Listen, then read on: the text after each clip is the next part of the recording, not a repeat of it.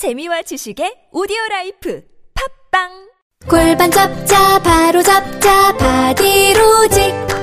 허리 통증 바로 잡자 바디로직.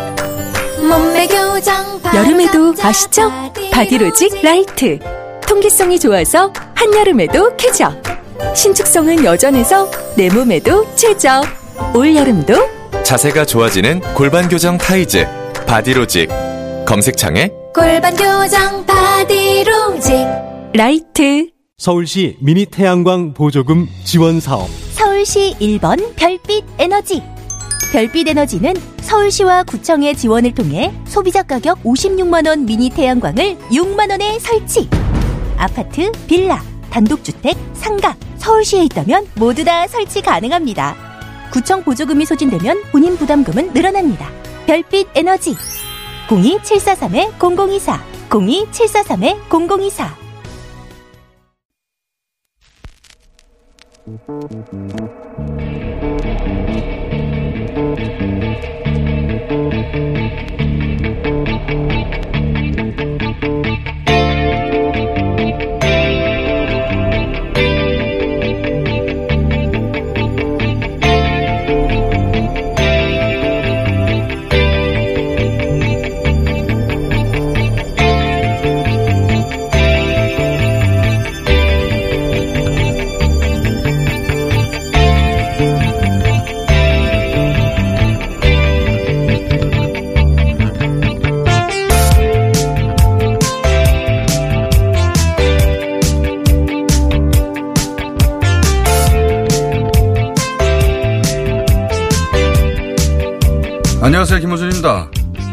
역사 수정주의, 이미 정립된 역사를 특정 정치 세력이 자신의 과오를 세탁하려는 목적으로 다시 쓰는 걸 의미합니다. 2014년 미국 의회 조사국은 미일 관계 보고서에서 위안부 동원의 강제성을 인정하고 사죄했던 고노 담화를 부정하는 아베의 역사 수정주의에 대해 강하게 비판했고 영국의 국제전략문제연구소 역시 과거 식민시대 역사를 수정하는 아베 총리는 일본을 후퇴시키고 있다고 비판했었습니다.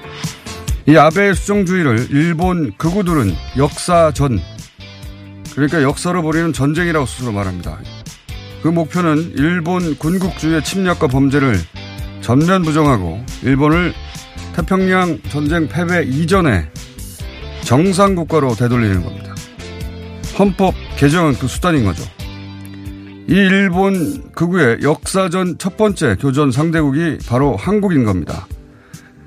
이들은 앞으로 한국과 100년 역사 전쟁을 준비해야 한다고 주장하며 두 가지 방향의 공격을 시작했습니다. 첫 번째가 한국인 국민성을 비이성적이고 감정적이며 비도덕적이라고 공격하는 것이고 두 번째는 한국이라는 국가 체제의 비민주성을 공격하는 겁니다. 그 작업이 시작된 후 2015년 일본 외무성은 한국은 일본과 자유, 민주주의, 시장 경제 가치를 공유하는 중요한 이웃 국가라는 표현을 외무성 홈페이지에서 삭제했습니다. 그러니까 최근의 수출 규제는 일본의 극우가 아베의 마지막 임기 내 헌법 개정을 성공시키기 위한 역사전의 성격을 띠는 거죠. 이런 상황에서 반일 감정은 어린애 같은 자존심이란 우리 보수의 상황 인식이야말로 한심할 정도로 유화적인 것이다. 이번 생각이었습니다.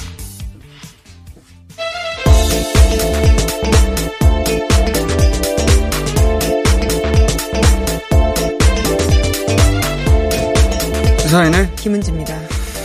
이 역사 수정주의는 뭐 간단하게 얘기해서 어, 네오나치가 독일에서 홀로코스트는 없었다 이렇게 주장하는 어, 게 있는데 그런 걸 수정주의라고 하는 겁니다. 표현이 좋아서 수정주의지. 네, 그냥 가짜 뉴스라고 보면 될 것 같은데요. 역사 가짜 뉴스, 예. 역사 깡패 이렇게 표현할 수 있습니다. 근데 아베 정부가 역사 수정주의로 국제적 비판을 실제 받고 있고 그러니까 누가 봐도 우리만 이렇게 주장하는 게 아니라 역사 수정주의자들이에요. 예. 근데 이번에 이제 참여 선거에, 선거에서 개헌선을 확보하려면 3분의 2 의석을 확보해야 되니까. 근데 그게 여의치 않으니까 이렇게 나온 게 아니겠는가. 이런 이야기고 이 좀 자세한 이야기는 잠시 후에 하기로 하고요. 예. 인터뷰가 바로 시간 관계상 준비되어 있어서 첫 번째 뉴스 하고 바로 인터뷰로 넘어가겠습니다. 예. 네, 관련된 소식인데요. 문재인 대통령이 어제 한국 기업들의 피해가 실제로 발생할 경우 우리 정부로서도 필요한 대응을 하지 않을 수 없을 것이다라고 밝혔는데요. 그렇게 되기를 바라지 않는다고도 말했습니다. 어제 청와대에서 주재한 수석보좌관 회의에서 최근 상황을 언급하면서 한 말인데요. 일본 측의 조치 철회와 양국 간 성의 있는 협의를 촉구한다고도 밝혔습니다. 저는 뭐 문 대통령이 법률가 출신이다 보니까 딱 법률가 다운 어, 꼭 필요한 말만 한 대응이었다고 보는 게, 어, 피해가 실제로 발생한다면 조건부예요. 예. 그리고 이런 대응을 하고 싶지는 않지만 하지 않을 수 없게 될 것이다. 그러면서 그렇게 되지 않기를 바란다. 예. 전혀 책 잡힐 내용이 없는. 왜냐하면 이제 일본 정부로서는 양국이 이 사안으로 불타올라서 자기들 선거에 이용하고 싶을 텐데 어, 거기에 전혀 이용될 의지가, 이용될 뜻이 없는 거죠. 네, 그 정부는 외교적 해결을 위해서라도 차분하게 노력하겠다라는 말도 밝혔습니다. 정부는 뭐 사실 이렇게 대응하는 게 맞고, 어, 아베 속셈에 놀아나지 않겠다는 것이기도 하고요. 그리고 시민사회는 이제 자발적으로 불명운동 하기도 하고, 남은 건 이제 여당의 대응인데, 여기서 저희가 여당 대응 잠깐 짚어보고, 예, 어, 넘어가겠습니다. 자, 민주당이 일본 경제보복 대책 특별위원회를 구성을 했습니다. 이 위원장 최재성 의원 전화 연결됐습니다. 안녕하세요. 안녕하세요. 네. 당에서 어, 별도의 대응이 필요하다고 판단하는 이유가 뭔가요? 어, 우선 정부나 어, 이, 이쪽 사이드에서 대응하는 데는 정부 나름의 어, 방식이 있고요. 그게 아주 기본적으로는 신중하고 침착한 이런 대응을 해야 되는 거죠. 어, 그 다음에 이제 국민들의 에너지, 국민들의 방식이 있습니다. 이거는, 어, 우리 국민들께서 지금, 어, 여러 가지로, 어, 이 힘을 보태주시고 있는데요. 이런 이제 뜨겁, 뜨거운 방식이 있고요. 여당은, 어, 아주 다각적이고 또 이런, 어, 정부와 국민의 하나의 그 중간태적인 그런 방식이 어, 있습니다. 그래서 정부와 집권 여당과 또 국민들이 예, 하나가 되는 하나의 좀 가교적 위치가 있거든요.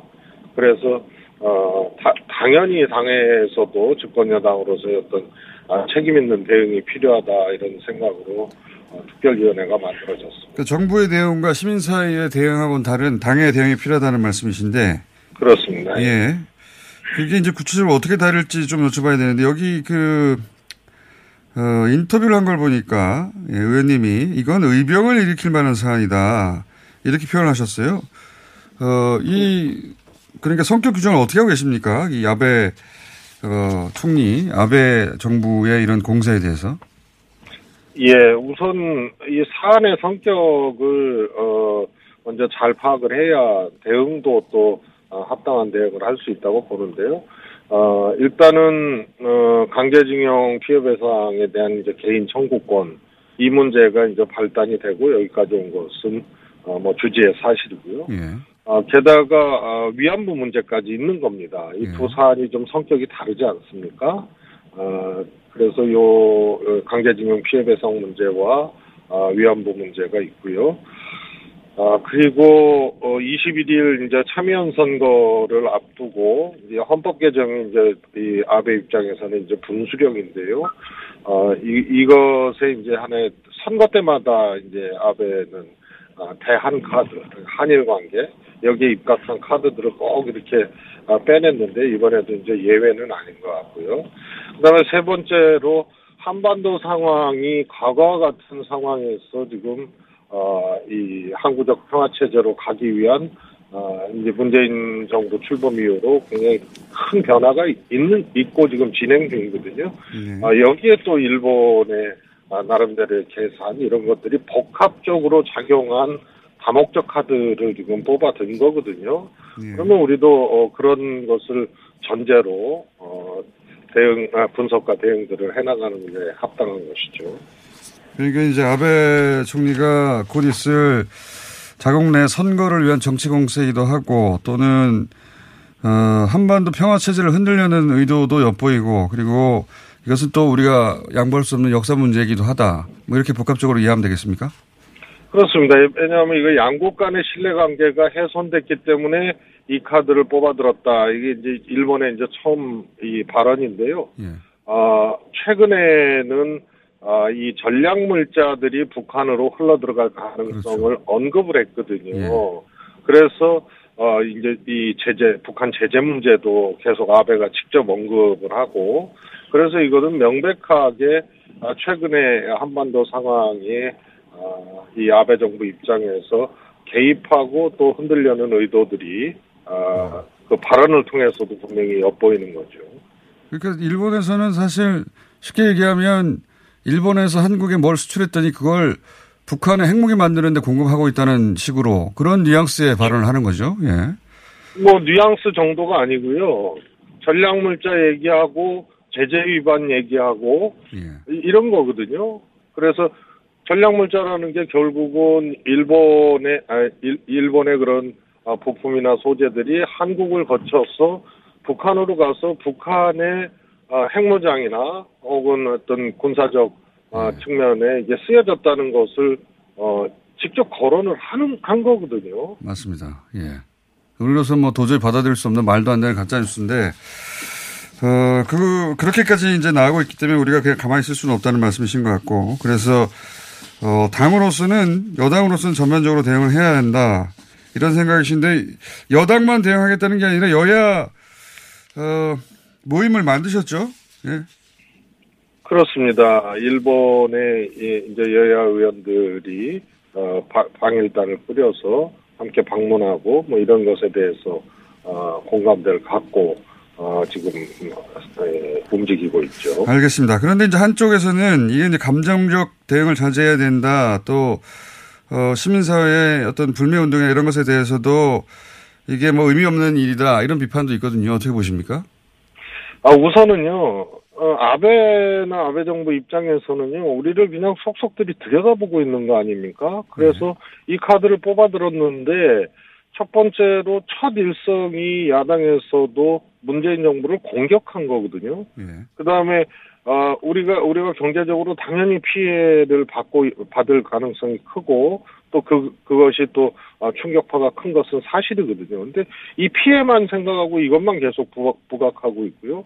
그러다 보니까 심지어는 국민들이나 시민사회의 자발적인 어떤 불매운동이나 이런 것도 지금 양론으로 이렇게 지금 언론에서 또 나오고 있고요. 그래서, 아, 하- 카드 하나를 뽑아 들었더니, 아, 우리 한국이 여야도 분열하고 국론도 분열되고, 그 다음에 피해가 부각, 부각돼서 이게 소위 이제 통상보복이나 경제보복이 일방으로만 에, 피해를 주는 게 아니고 쌍방향적인 피해인데 한쪽만 우리가 스스로 부각을 하고 나니까 어떻게 보면은 아베의 아, 이런 보복 카드가 꺼내진 이후로 어, 이 그립 만 더 강하게 만드는 이런 상황이거든요. 그러니까 아베 의도대로 가는 거라는 말씀이시죠? 그런 반응은? 저는 지금 그렇다고 봅니다. 그래서 아까 말씀드린 이 사안의 원인이나 크기에 맞게 우리가 더 절실하게 어, 생각을 하고 대응 카드도 면밀하게 준비하고요. 그 다음에 어, 부품 소재 국산화라든가 이런 것들을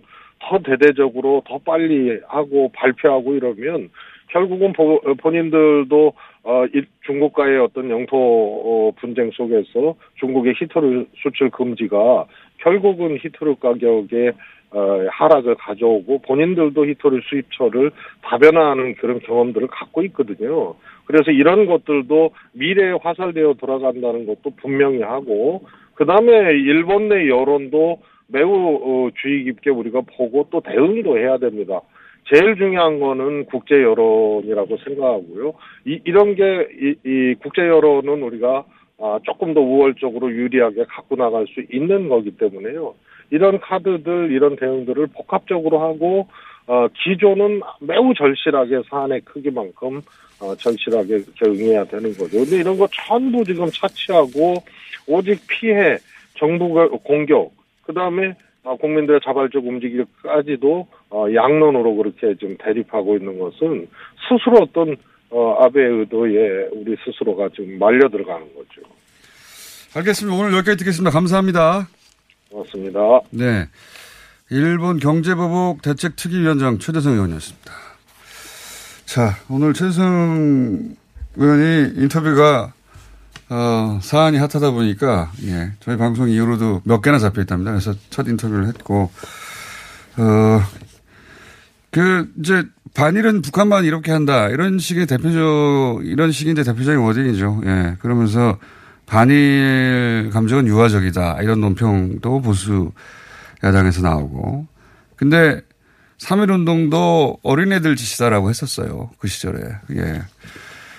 어, 이런 소리들이야말로 이제 이 군국주의 부활을 꿈꾸는 일본 극우의 역사 세탁을 돕는 거죠. 예. 그리고 역사 세탁 첫 상대가 왜 한국이냐 몇 번 얘기했지만, 어, 일본의 이런 시도에 가장 반발하는 게 우리하고 중국입니다. 예. 근데 중국은 덩치도 있는 데다가 중국 자체가 가진 어, 체제의 어떤 문제라든가 또는 뭐 인권 문제라든가 이런 것 때문에 일본이 도덕적 우위에 쓰는 게 어렵지가 않아요. 예. 뭐 중국 니네는 문제 없냐 이렇게 과거도 있고. 근데 우리는 정치 체제도 일본보다 훨씬 민주적이고 시민사회 의식도 굉장히 올라왔고 도덕적으로도 일본을 언제든지 가, 가해자로 만들 수가 있거든요. 그러니까 일본 구구들이 가장 싫어해요. 예? 그래서 일본 서점에 가면 혐한 서적 코너가 따로 있지 않습니까? 이거는 자연스러운 게 아닙니다, 절대. 세계 어떤 나라를 봐도 이웃 나라를 이렇게 미워해야 한다는 코너가 따로 있는 나라는 없어요. 이건 자연스러운 게 아니라 일본에만 있는 것이고 일본의 혐한도 일본 극우가 의도적으로 만들어내고 유지시키는 거거든요. 코너도 유지시키는 것이고 어, 그런 배경 하에 이 사안들 전부 다 봐야 되고 어, 그래서 아베는 이제 자기 임기 마지막 임기 내에 개헌을 어떻게든 해서 완성하려고 하는데 우리 입장에서 보면 일본 극우에 완전 미친 수작이죠. 이걸 그냥 받아줄 수가 없는 거죠. 절대. 이 주장도 억지가 굉장히 많은데요. 게다가 한국이 대북에 영향력이 없다 이런 식의 주장을 하면서 북한에 대해서 또 다른 이야기를 하고 있는데 오히려 작년에는 한국을 통해서 북일 접촉을 시도했다는 사실들이 계속해서 드러나고 있습니다. 그리고 이제 그 이럴 수밖에 없는 게 이런 그 극우의 노림수도 있지만 뜻대로 되는 게 없잖아요. 지금 아베 총리가 북한 문제에 있어 한반도 문제 끼지도 못하고 패싱당하고 있고 국제적으로 주목을 받으려고 G20을 선거에서 어떤 공을 세우려고 했는데 다 묻혀버리고 승질도 나겠죠. 그냥 정, 정서적으로. 스트레스도 부리는 겁니다. 이게. 그런 상황이라 아, 이건 뭐 그냥 경제적인 문제일 뿐이고 우리는 그냥 그 이렇게 흥분하면 안 되고 어린애 지시고 반일 감정은 이런 소리를 하고 있는 건 좀 한간 소리예요. 제가 보기에. 자, 어, 네, 관련한 북한 논평도 하나 소개해드리면요. 예. 북한이 일본의 경제보복 조치를 비난했습니다. 북한의 대외 선전 매체인 메아리가 어제 남한 언론 보도를 인용해서 이렇게 전했는데요. 아베가 이번에 한국을 겨냥해 경제보복을 선언하였다고 하는데 보복의 문제를 놓고 따지자면 우리 민족이 1100배를 제기해도 모자랄 판이다라고도 했고요. 뿐만 아니라 조선중앙통신도 일본이 G20 정상회의에서 대북 제재의 완전한 이행을 촉구한 것에 관련해서 논평을 냈습니다. 대세도 모르고 제 처지도 모르는 정치 난쟁이. 제 몸값이나 알고 푼수에 맞게 처신해야 할 것이다. 그대로 옮겨서 읽어봤는데요. 이렇게 적었습니다. 분수가 아니라 푼수라고 표현을 했네요. 예. 한치 앞도 내다볼 줄 모르는 얼간이다. 뭐 이런 얘기도 표현하고, 예. 우리말을 참, 어, 맛깔스럽게 쓰는 것 같아요. 예. 그, 일본의 이런 극우, 일본 극우의 행태에 대한 논평으로는, 예. 어, 북한 논평을 따라갈 수가 없는 것 같습니다. 자, 그렇고요. 어, 어제 또 큰 정치 일정이 하나 있었죠. 네, 국회에서. 윤석열 검찰총장 후보자 청문회가 열렸습니다. 여야가 격돌했는데요. 윤 후보자의 윤우진 사건 개입 의혹 관련돼서 이야기가 있었고요. 또 황교안 법무장관 개입 의혹을 놓고 부딪혔습니다. 자유한국당은 주로 윤 후보자가 윤우진 전 용산 세무서장 뇌물수수 사건에 뒤를 봐준 의혹이 있다라고 공격을 했고요. 반대로 더불어민주당 의원들은 법무부 장관을 지냈던 황교안 대표 시절의 이야기들에 대해서 집중적으로 물었습니다. 전체적으로 보면 뭐 저는 논평할 게 딱 두 군데밖에 없는 것 같은데 하나는 이제 윤석열 후보자와 김진태 의원의 공방 아, 굉장히 재밌었어요. 네, 사실 기사가 가장 됐던 부분들이 그 예, 부분이었는데요. 이건 뭐 직접 어제 청문회가 새벽 거의 1시 반. 뭐 네, 1시 차수 넘어서. 변경까지 하면서 예. 넘어서 했습니다. 1시까지 이어져서 다 들으신 분은 거의 없을 텐데, 어, 요 대목을 일단 들으면 그 거의 재밌는 대목은 다 들은 것이다. 한번 들어보시겠습니다. 양정철을 연초에 만났다. 양정철 뭐 민주연구원장 후보자한테 그러던가요? 총장 시켜준다고 그러던가요? 일행들도 많고 그런 얘기할 지금 입장도 아니고 저는 저 너무 근거 없는 그런 얘기입니다. 그냥 네. 특별한 이유도 없이 그냥 만났어요. 그렇습니다. 금년 6월달에 정치자금법 위반으로 우리 당에서 양정철을 고발한 사실은 알고 있어요? 피의자가 될 사람을 몇 달 전에 만나서 대화를 한 것은 적절한 겁니까? 아니 제가 나중에 고발이 들어올지는 제가 당신 알 수가 없고 한 1초 정도 생각해 보면 빵 터지는 겁니다. 예. 어, 김진태 의원이 연초에 만났지 않느냐. 그래놓고 6월 달에 우리가 고발한 사실을 알고 있느냐. 예. 그렇기 때문에 만나는 게 부적절했다라고 지적을 하는 본인이 건데요. 얘기하잖아요. 몇달 전에 고발될 사람을 만나서 얘기하는 게 적절한 건 몇 달 후에 고발될지 어떻게 합니까? 사건을 미리 알았어야 된다라는 취지의 그러니까요. 지적을 하고 있는 예. 건데요. 그래서 어제 윤석열 리포트, 예. 후보자도 그걸 어떻게 알 수 있겠냐라고 반문했습니다. 이거 재밌는. 처음에는 막 공세를 몰아가는 것 같은데 한 1초 정도 생각해 보면 빵 터지는 예, 마이너리티 리포트. 야당이 minority니까요. 예. 그런 게 하나 있고 그리고 끝날 무렵에 어, 위증 논란이 하나 터졌습니다. 예. 아, 예. 어제 저녁, 어제 밤에요. 뉴스타파가 관련된 보도를 한 바가 있습니다. 밤 12시쯤에 이제 나온 보도 관련해서 예. 막판 공세가 있었어요. 윤 후보자가 청문회에서 윤우진 전 용산 세무서장의 뇌물수수 의혹과 관련해서 변호사를 소개한 적이 없다라고 진술한 바가 있는데요. 관련해서 윤우진 씨에게 이남석 변호사를 소개했다고 언급한 보도를 뉴스타파가 전했습니다. 이제 이렇게만 보도를 접하면 전후 사정을 잘 모르실 텐데 제가 이제 그 청문회 공방과 전체 녹취를 다시 들어봤는데 제 결론은 아 윤석열 후보자가 정말 별게 없긴 없나 보다 그런 결론을 내게 하는 공방이었어요. 왜 그랬냐 하면 어 이게 이제 그 본질은 어 윤 후보자와 친한 아주 가까운 사이라고 하는 윤대진 검사 그 검사의 형인 윤우진 전 용산 세무서장 뇌물수수 의혹이 있습니다. 나중에 뭐 무혐의 결론이 나긴 했지만 무혐의 결론도 이제 의혹이 있다라고 제기하고 있는 네, 거죠. 그것에 네. 외압이 있다라고 자유한국당에서는 주장하고 있습니다. 그러니까 그 아는 친한 검사의 형, 그 지인이죠. 예.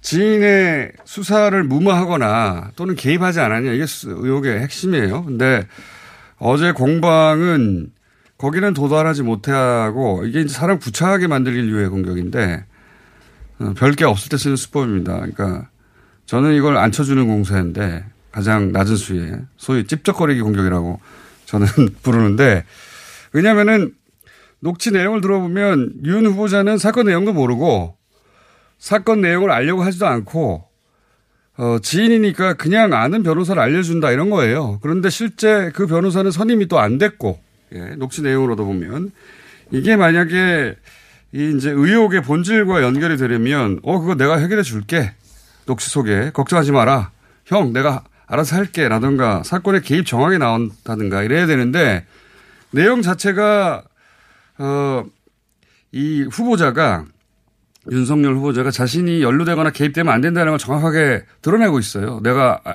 개입할 수도 없고 그러면서 이제 지인이니까 아는 변호사를 알려줄게 이 정도거든요.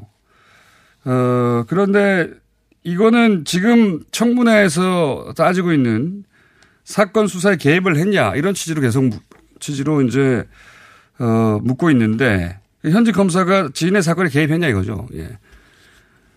그러면서 그 소개했느냐 요 단어를 물고 늘어지- 늘어지는 거예요. 소개했냐는 것은 굉장히 광범위하게 해석될 수 있는 단어잖아요. 소개했냐, 뭐 개입했냐, 또는 뭐 연루돼서 뒤에서 뭔가 조정했냐 이렇게 쭉 연결될 수 있는데 그런 내용이 아니에요. 그냥 지인에게 알려준 게 전부예요. 아는 변호사를. 그래서 법적으로도 윤리적으로 문제는 없어 보이는데 소개라는 단어 뜻에 기대서 어, 제목 장사는 될 것 같고. 네, 그래서 막판에 위증 논란이 있었다라는 식의 보도들이요. 오늘 그러니까요. 새벽에 좀 나왔습니다. 근데 이제 공세 수위가 굉장히 어, 낮아서 제가 보기에는 뭐랄까요. 구차, 사람, 이걸 해명하려면 좀 구체지거든요. 아니, 내가 알려주긴 했지만 사건에 개입하거나 하는 건 아니다. 그러면 소개를 한 거 아니냐. 이렇게 되니까 구차하게 만들기 공세인데 사건의 본질하고 먼 하루짜리 호들갑 정도 되는 것 같습니다. 별건 없었다. 전체적으로는. 예, 결론, 제 결론은 그렇고요. 한두 개 정도 더 하면 시간이 다 될 것 같습니다. 네, 그럼 예. 사법농단 소식 먼저 좀 전해드리겠는데요. 어제도 사법농단 관련된 재판이 있었습니다. 법원행정처 출신 현직 법관과 김앤장 법률사무소 변호사들이 주기적으로 사적 만남을 이어온 정황이 드러났다라고 하는데요. 어제 유해용 전 대법원 수석재판연구관의 재판이 있었습니다. 여기에 임종원 전 법원 행정처 차장 등이 증인으로 나왔는데요. 검찰이 임 전 차장에게 신기조라는 모임을 아냐라고 물었습니다. 예. 임전 차장이 안다라고 답하면서요. 검찰이 이렇게 설명했는데 신기조는 신광열 법원 행정처 기획조정실장의 준말이라고 하면서 이 신광열 판사와 가까운 인사들이 모이는 모임이었다라고 합니다. 이게 이제 행정처 출신의 판사들이 김현장 변호사하고 주기적으로 만난 거다. 그러니까 사법농단의 김현장 변호사들이 뒤에서 개입한 거 아니냐 뭐 이런 의혹인 거죠. 그런 정황인 거죠. 예. 네, 게다가 또 신광열 전 부장판사 이름이 소환돼서 저는 이게 좀 눈길이 끌었는데요. 과거에도 저희가 여러 차례 전해드린 바가 있는데 김관진 전 국방부 장관의 구속 척부심을 했던 예. 인사이기도 합니다. 전례가 없는 판정을 그래서 어, 우리 그 사법 체계의 구적 적부심 근간을 뒤흔들어 버린 어, 이 사법 역사에 기록될 이름이죠. 예. 이 안에서 굉장히 중심적인 역할을 했다라고 보이는 또 정황들이 계속해서 드러나고 김현장 있습니다. 변호사 만나서 예. 예. 김현장 변호사 김현장이 이 사법농단에 계속 등장을 합니다. 예. 등장을 하고 양승태 대법원장도 만났다고 하고 왜냐하면 김현장이 바로 이 어, 강제징용 문제에 예, 담당 예. 사건을 했었습니다. 그 일본 쪽 기업들의 그 수임 변호인단이었거든요. 그러니까 이렇게 만나면 안 되는 거죠. 그런 정황이 좀 더 구체적으로 나온 겁니다. 이런 게 개입인 거죠. 예. 양승태 대법 원장을 만나고 예. 관련 변호사들을 만나고 직접. 자 그런 뉴스가 나온 거고요. 어, 아직도 시간이 남았네요. 예. 네, 그럼 하나 더 전해드리면요. 최근에 문재인 대통령이 G20 공식 회의에 거의 참석하지 않았다라는 가짜 뉴스가 유포되고 있습니다. 이에 대해서 청와대와 여당은 가짜 뉴스라고 지적하고 있는데요. 이러한 가짜 뉴스가 자유한국당을 중심으로 유포되고 있다면서 법적 대응하겠다라고 밝혔습니다.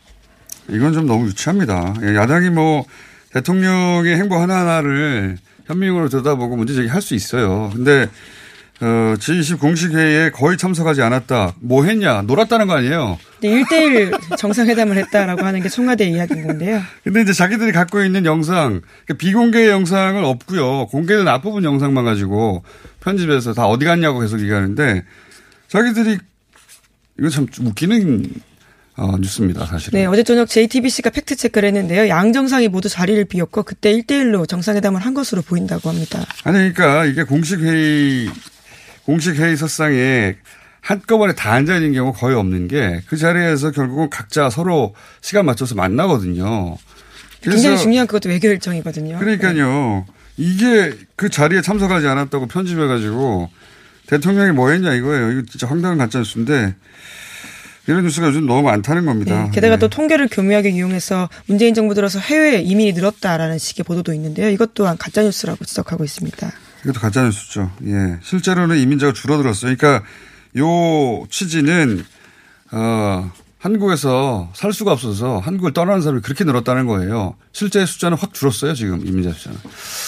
아니, 이런 가짜 뉴스가 너무 당시에 많다. 관련법 때문에 신고해야 되는 상황이 늘- 늘어서 수- 통계적으로 그렇게 보이는 것 뿐이다라는 것이요. 설명입니다. 실제 그 과거의 통계와 비교해봐도 예, 지금은 어, 비교할 수 없을 정도로 숫자가 적습니다. 이민자들이. 그게 꼭 이 정부가 살기 좋아서다 그렇게 연결하는 것도 무리지만 이거를 갑자기 정부 한- 문재인 정부 하에서 살기 어려워서 다들 이민 가고 있다고 연결하고 그걸 야당의 대표가 언급한다는 게 말이 됩니까? 예. 그래서 이게 사실 사실관계를 다 지적하니까 황교안 대표는 문제의 본질을 바라보라는데 문제의 본질이 팩트가 틀린 이야기를 근거해서 정치적 주장을 하면 안 된다는 거예요.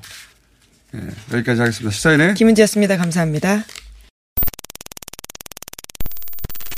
아무 소리도 없어 당황하셨지요? 아무리 힘줘도 소식이 없으면 사고입니다. 내 몸에 하이패스 장사랑닷컴. 아무 음식이나 드시고 토끼가 되셨나요? 인간답게 먹고 토끼처럼 싸면 사고입니다. 내 몸에 하이패스 장사랑닷컴. 광고와 실제품이 일치하는 회사 장사랑닷컴. 앉자마자 밀려오는 배출의 카타르시스 미궁 대장사랑 박재희 씨, 내가 요즘 코어 매일 먹는데 너무너무 좋아요. 왜 좋은 거지? 아홉 가지 기능성 원료가 활력을 충전해주거든요. 또 매일 먹어야 하는 멀티비타민을 한 번에 섭취할 수 있는 종합 건강기능식품이에요. 마카도 들어가네. 네, 페루산 마카도 아주 풍부하게 들어가 있어요. 박재희 씨도 매일 먹어요? 물론이죠. 김용민, 박지희가 추천하는 코어업 two plus one 행사 진행 중. 포털에서 코어업 검색하세요. 2019년 7월 1일부터 미세먼지 저감을 위해 녹색 교통 지역인 한양도성 내 5등급 차량 운행이 제한됩니다. 12월부터 과태료도 부과하니 5등급 차량은 조기 폐차나 매연 저감 장치 부착 등 저공해 조치를 서울시에 신청하시기 바랍니다. 자세한 사항은 120 다산 콜센터로 문의하세요. 이 캠페인은 서울특별시와 함께합니다. 이게 무슨 일이지? 로션 하나 바꿨을 뿐인데 내 얼굴이 어떻게 된 거야? 오빠, 얼굴이 왜 이래? 지야, 도대체 뭘 했길래 얼굴이 이렇게 환하고 탱탱해진 거야? 헤이브로 맨즈 브라운 올인원으로 로션 하나만 바꿨는데 얼굴이 엄청 환해지고 피부결도 좋아졌어. 잠깐, 그거 이름이 뭐라고? 로션 하나로 내 얼굴에 환한 마법이 시작된다. 헤이브로 맨즈 브라운 올인원 로션. 지금 포털에서 헤이브로를 검색하세요.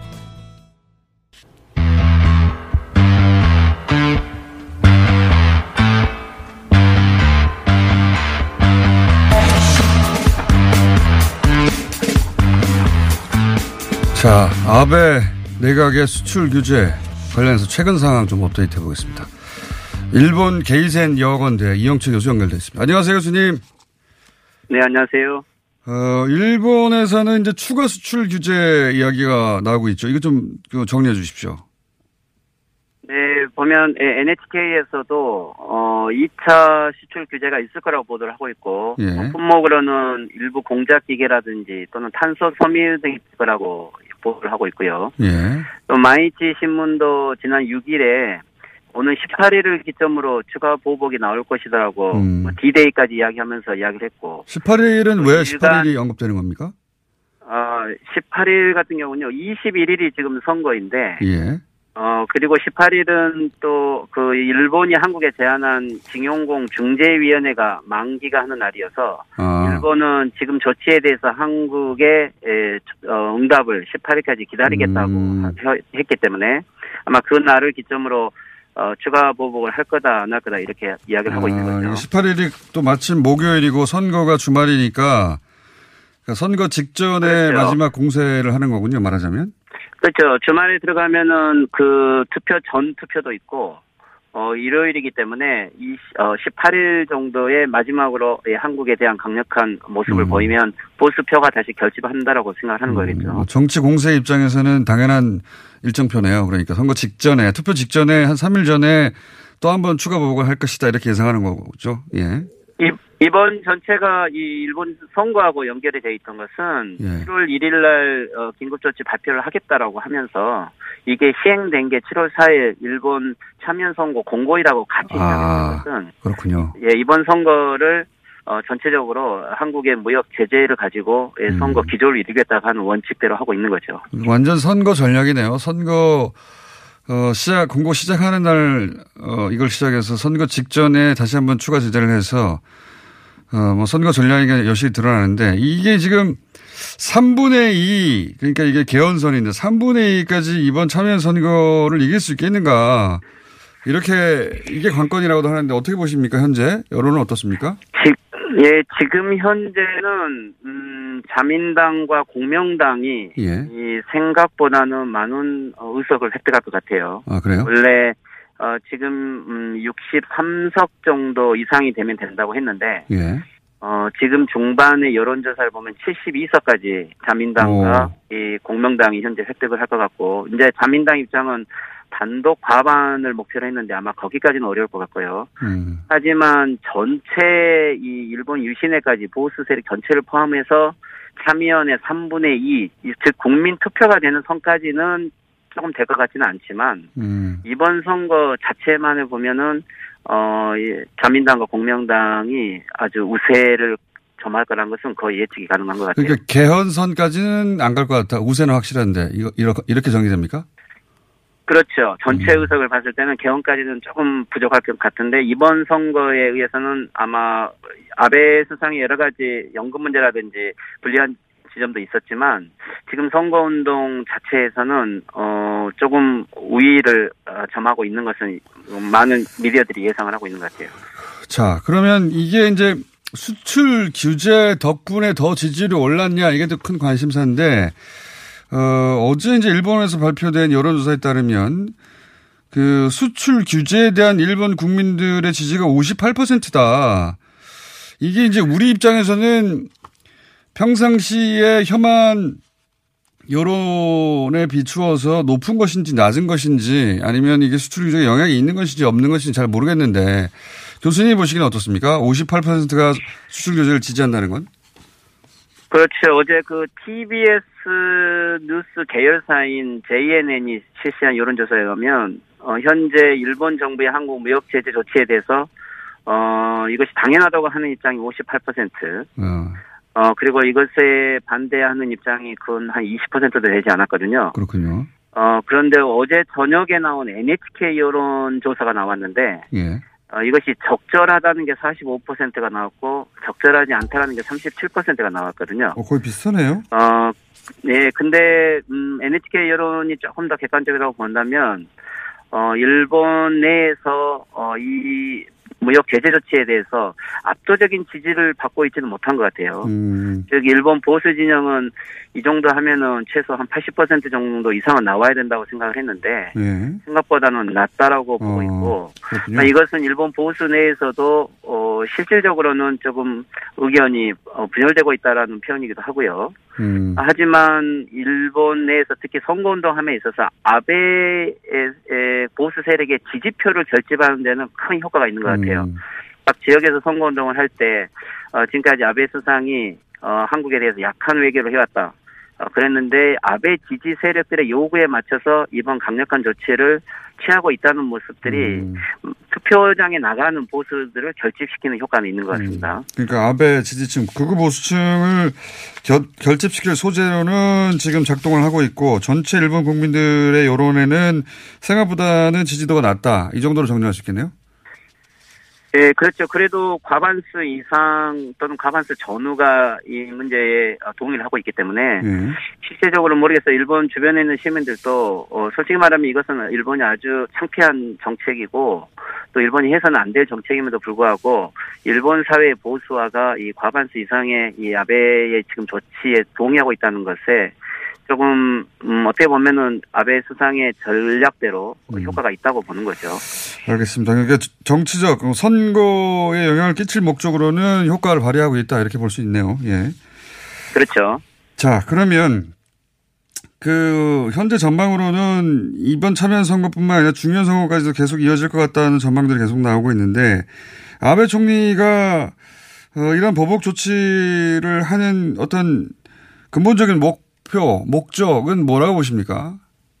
어, 일단 이번 선거가 목적이 아니고요. 예. 올해 11월에 중의원을 해산해서 예. 12월에는 중의원 선거를 하겠다는 게 지금 아베 보수 세력들의 목적인데 예. 올해는 이 아베 또는 일본 회의라는 우- 극우 세력들이 만들어온 2020년 일본은 헌법을 개정 완성한다. 그렇죠. 이 목표를 보면 올해는 마지막 찬스인 거죠. 네. 그래서 지금 중의원 선거까지 가기 위해서 이 중의원 선거가 중요한 게 이게 총선거기 때문에 여기에서 어, 개헌을 위한 과반수 의석을 꼭 확보해야 되는 거죠. 이번 지금 7월 참여 선거가 하나의 특성이 있는 것은 역대 일본 선거에서 자민당이 헌법 개정을 한다고 했지만 헌법 개정안 자체를 선거 공약으로 내세운 적은 없어요. 음. 근데 지금 참여 선거에 이번 선거에는 개정안이 공식적으로 들어가 있거든요. 아, 그렇군요. 그리고 그러면은 이번에 이것으로 승리를 했기 때문에 에, 참여원에서 하원에서 개정에 대한 의지를 확인을 했고 다음 중의원 선거에도 이 헌법 개정안을 음. 전면으로 내세우겠다는 거죠. 그러면은 국민투표에 이걸 붙일 수 있는 계기를 음. 마련하는 것이고 그래서 지금 어, 한국에 대한 어, 무역 제재 조치는 이번 참여원 선거가 아니고 다음 중의원 선거까지 겨냥한 음. 좀 장기적인 포석이라고 보면 지금 이 종국은 쉽게 풀 것 같지는 않고 올해 연말까지는 계속 지속된다고 보는 게 좋을 것 같아요. 그리고 이런 점은 어떻습니까? 이제, 어, 이게 이제 정치가 경제를 장악하는 과정이다. 이렇게 해석할 수도 있지 않습니까? 일본 극우들의? 그렇죠. 이것은 어, 예를 들면 일본이 헌법 개정을 하는데 그러면 헌법 개정을 하는 목적이 무엇일까? 물론 음. 일본이 전전에 일본으로 돌아간다. 즉 자위대를 군대로 만든다고 하는 건데 예. 그 과정에서 이 정치 우익들이 노리는 것은 지금까지 일본은 그래도 평화국가의 논리 속에 경제와 정치는 분리되어 있었고 예. 경제는 자유무역 질서 속에 해왔죠. 예.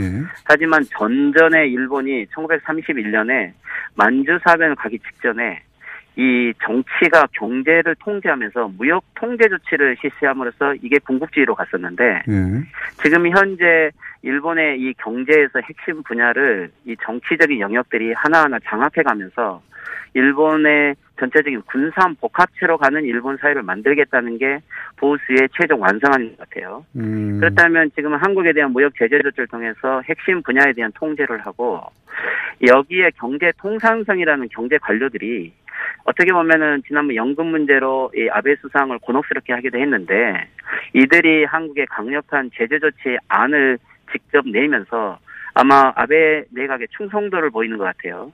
음. 그러면 이제 일본 내에서는 각 경제 영역들이 하나하나 어, 정치가들이 개입을 하면서 우리가 쉽게 말하면 전체주의 시작이라는 것은 정치가 경제를 장악한 분산 복합체의 시작인데 좀 가장 우려되는 부분은 이러한 영향들이 어, 이번 한국의 대일 무역 제재 조치를 이용해서 우익들은 이 분야를 지금 어, 강력하게 예, 진행해 나가겠죠. 하지만 음. 일본 여론은 이런 부분에 경계심을 가지고 있는데 그래서 오히려 한국이 더 강력하게 대응을 해주고 여기에 말려들기를 바라면서 일본이 피해를 보고 있다. 다시 한국이 공격하고 있다. 이것을 이용을 해서 일본 전체에 대한 어, 여론을 하나로 만들려고 하는 거겠죠.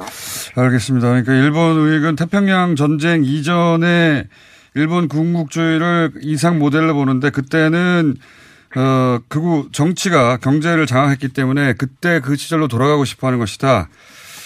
이렇게 이해를 그렇죠. 몇 예. 가지, 예, 지금까지 그런 조치들로 예, 무기 수출 관련된 예, 조치를 예, 2015년에 해왔고, 그렇지만 이것은 법만 만들어져 있지 실질화되지 않았는데, 어, 일본은 그런 군산 복합체를 지향하겠죠. 하지만 이게 성공하기는 어려워요. 일본의 예, 벌써 이 군산 복합체 산업은 미국의 무, 무기 구입 방법으로 하청업이 됐기 때문에 실패의 길이 뻔하면서도 일본 우익들은 하지만 전전에 꿈을 보고 있는 것은 사실이죠. 알겠습니다. 오늘 여기까지 짚어보고요. 예, 이 사안은 뭐 계속 가될 사안이라 저희가 주기적으로 교수님 연결하겠습니다. 오늘 말씀 감사합니다. 네, 수고하십시오. 네, 일본 게이센 여학원대 이영채 교수였습니다.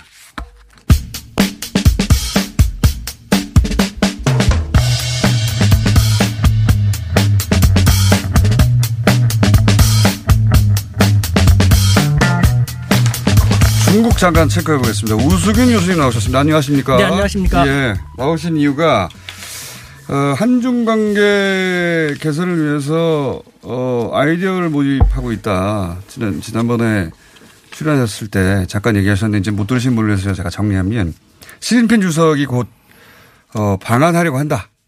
그리고 시진핑 주석이 방한할 때 한국민의 마음을 얻기 위해서 한국 어떤 퍼포먼스를 했으면 좋겠느냐. 이것을 중국 측에서 교수님께 문의하고 있다. 이런 거죠? 제안 좀 해달라고 했는데요. 제안 좀 해달라. 예. 예. 그 정말 중국은 자신들의 국보 동물인 판다와도 같은 뭐 한국의 공장장이라든가 버스 공장이나 뭐 다스바에 대해 정말 감사해야 돼요. 왜냐하면은 한국의 민심, 중, 한중 관계 개선을 바라는 민심을 그대로 다 전달할 수 있으니 자기들이 얼마나 좋습니까? 자, 잠깐만요. 그러니까 전후 사정을 모르시는 분들을 위해서 곧 시진핑 주석의 방안이 있을 것도 같습니다. 그죠? 중국에서는 그런 계획을 하고 있는 거죠. 네, 방안을. 그렇습니다. 예. 근데 그냥 오는 게 아니라 왜냐하면 사드 보복이라고 하는 우리 모두가 기억하는 중국의 무역 보복이 있었고 그래서 네. 이제 그 어, 중국에 대한 감정이 안 좋죠 우리 시민 감정이. 네. 근데 이제 그거를 중국에서 아니까 고 어, 어떤 중국에 대한 감정을 풀어주기 위해서 시진핑 주석이 한국에 왔을 때 뭔가 유화 제스처를 예. 하고 싶은데 뭘 했으면 좋겠냐 이거 아니에요. 예, 그러니까 시진핑 주석이 방한해가지고 어떻게 하면은 한국 민심에 더 다가올지를 좀 제안해 달라고 해 가지고. 그래서 지금 지금까지 나온 혹은 채택된 이게 이제 이벤트의 효과를 떨어뜨리니 자세히 말씀할 수 네. 없겠지만 채택된 게 이제 판다와 관련된 어떤 이벤트가 있고 그죠? 예. 뭔지는 모르겠어요 저도. 근데 판다와 관련 뭐 이거 쉽게 예상할 수 있는 거죠. 중국의 대표 어 동물이고 전 세계 사랑을 받고 중국이 다른 나라 외교할 때 판다가 잘 등장하니까. 근데 그 외에 예. 뭔가 재미있는 혹은 뭐, 아, 시진핑 주석이 한국에서 이렇게 하면 우리가 참 마음이 좀 풀리겠다. 그러니까 중국으로서도 한국인들의 마음을 풀려고 노력한다는 거 아니에요? 상당히 많은 제안이 있었습니다. 그러니까 그래요? 지금 제가 이 제안은 이 뉴스 공장의 방송을 듣고 네. 다른 곳에서 방송을 듣고 네. 한국 어, 우리나라 사람들이 이렇게 해줘라 저렇게 해줘라 네. 제안한다 제안했다는 거죠. 예, 그, 그걸 갖다가 제가 정치 관련, 역사, 뭐 경제, 일반 관련, 그리고 시- 시진핑 주석이 한국에서 행할 연설에 예. 들어갔으면 좋겠다라는 식으로 정리를 했는데요. 예. 예를 들어서 뭐가 있습니까? 예를 들면은 뭐 정치적으로. 오늘 한 번 더 나오시는 거는 조금 더 많은 아이들이 얻으려고 한 번 더 나오신 거예요. 예. 저도 이거는 우리 국민들이 참여하면 재밌겠다 싶어서 한 번 더 모신 거고요. 예, 정치적으로 뭐 일본 관련 공동 대응을 많이 해달라, 사드를 아. 해제해달라. 그 다음에 채택될 가능성이 높은 것도 많기 때문에 예. 제가 그건 언급하, 언급하면은 중국은 권위주의 국가이기 때문에 아마 채택을 안 할 거거든요. 아, 이미 알려진 것을 안 네. 하려고 할 것이다. 그거는 또 저는 민간인이니까 네. 제가 경고망동하면 안 되기 때문에 우리 외교부한테 제가 알릴 겁니다. 우리 외교부하고 중국 당국이 하게 한 가지 네. 제가 시간이 쫓겨서 항상 얘기를 못 하는데 미리 말씀드리면요. 그 시진핑 주석이 한국에 오면은 연설을 할 텐데 항상 중국어 고사라든가 격언을 쓰지 않습니까? 아. 제가 요번에 한국어로 된이 고사라든가 격언, 속담을 쓰라고 했고 적절한 것이 있으면은 하겠다고 했으니까요. 아, 예, 우수군의 한중일 TV 유튜브 거기에 커뮤니티에다가 제가 만들었어요. 그, 그 시진핑 주석이 한국에서 연설할 때 사용할 만한 한국어 속담이나 격언을 우수군의 한중일 TV 커뮤니티에 들어가서 얘기해 주시면요. 그것도 제가 잘 전달하려고 합니다. 자, 그러니까 교수님이 나오시면서 시진핑 주석이 방한하는 거는 어, 이 한반도 상황에서 볼 때도 굉장히 중요한 네. 또 중국 입장에서 굉장히 중요한 방한이 될 텐데 그런데 시진핑 주석의 방안에 우리 국민들의 아이디어를 모아서 시진핑 네. 주석이 했으면 좋겠는 발언이나 그 행동을 네. 어, 아이디어를 모집하고 있는 거잖아요. 그죠? 최초입니다. 네. 그러니까 최초죠. 한중간에 그래서 그 알- 다시 한번 알리는 거고. 예, 중국의 자, 국가 뉴스 공장 자, 어떻게 알리, 알리냐 뉴스 공장 게시판이나 또 교수님이 진행하고 있는 우수군의 한중일 TV. 예 거기 댓글로 남겨 주시면 그중에 예. 채택이 실제로 돼서 시진핑 주석이 그 말을 할 수도 있다는 거잖아요. 예, 그렇습니다. 혹은 그런 행동을 할 수도 있다는 것이고. 실제로 그런 경우도 있었으니까요. 예. 이런 이벤트는 처음인 것 같아서 중국에서도 이렇게 하는 것도 처음이고 그래서 제가 한번 다시 한번 오신 거예요. 제가 다음 주나 다다음 주쯤에 한국 외교부하고 미팅을 마친 다음에 가가지고 전달하면서 최대한 많이 채택을 할 겁니다. 시진핑 주석의 뉴스공장 출연을 어, 주선해 주세요. 저도 한번 최대한 노력을 하려고 합니다. 주고받는 게 있어야죠. 예. 그러니까 한국의 판다도 한번 만나 선택은 보십시오라고. 선택은 그쪽이 하겠지만 제안해 주십시오. 물론입니다. 물론입니다. 우수근 교수님이었습니다. 감사합니다. 네, 감사합니다.